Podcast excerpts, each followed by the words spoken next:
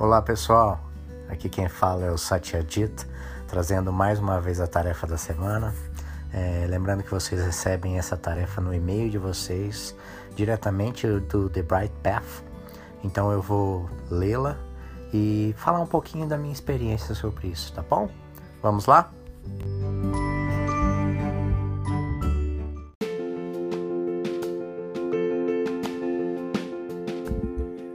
O impulso de voar. O livro Peter Pan fala de um mundo onde todas as crianças podem voar. Elas podem voar alto no céu noturno, dar a volta ao redor de uma ou duas estrelas e encontrar seu caminho para outros mundos mais mágicos e cheios de aventura. E eles retêm esse poder de voar enquanto nunca cederem à crença de que voar é impossível. O impulso de voar parece estar escrito no DNA humano. Voar é ser livre, elevar-se para além dos cuidados e preocupações terrestres, para viver sem limites. Enquanto o corpo humano não tenha sido feito para voar, a consciência humana sim.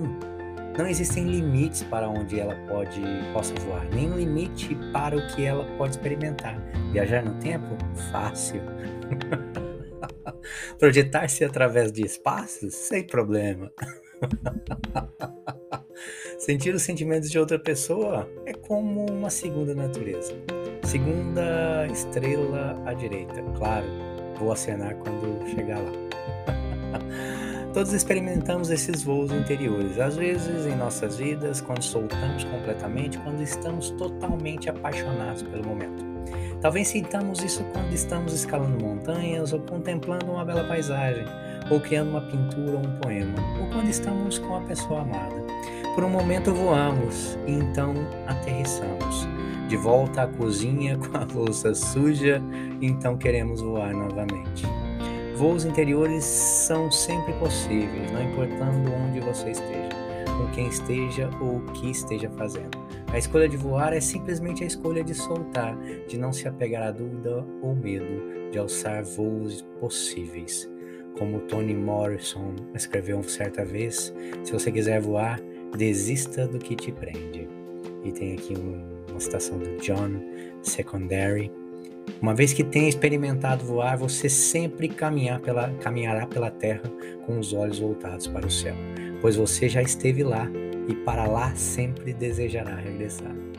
Linda, né? Essa, essa mensagem dessa semana, o impulso de voar.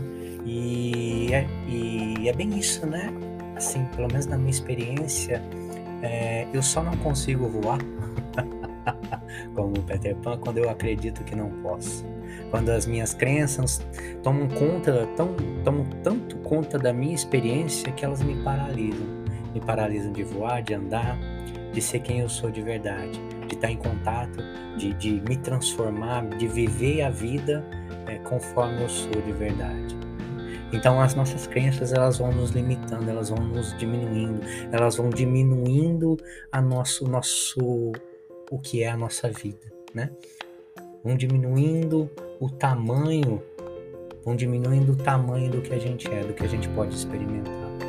Então, a única coisa que a gente precisa fazer para voar é não acreditar em nada, soltar tudo, né? soltar tudo, deixar tudo para trás. Todas as crenças, todas as limitações, e como a gente faz isso? Apenas voltando para nossa essência, apenas escolhendo é, voltar para quem a gente é de verdade. Né? E a gente tem técnicas super simples que nos ajudam nisso.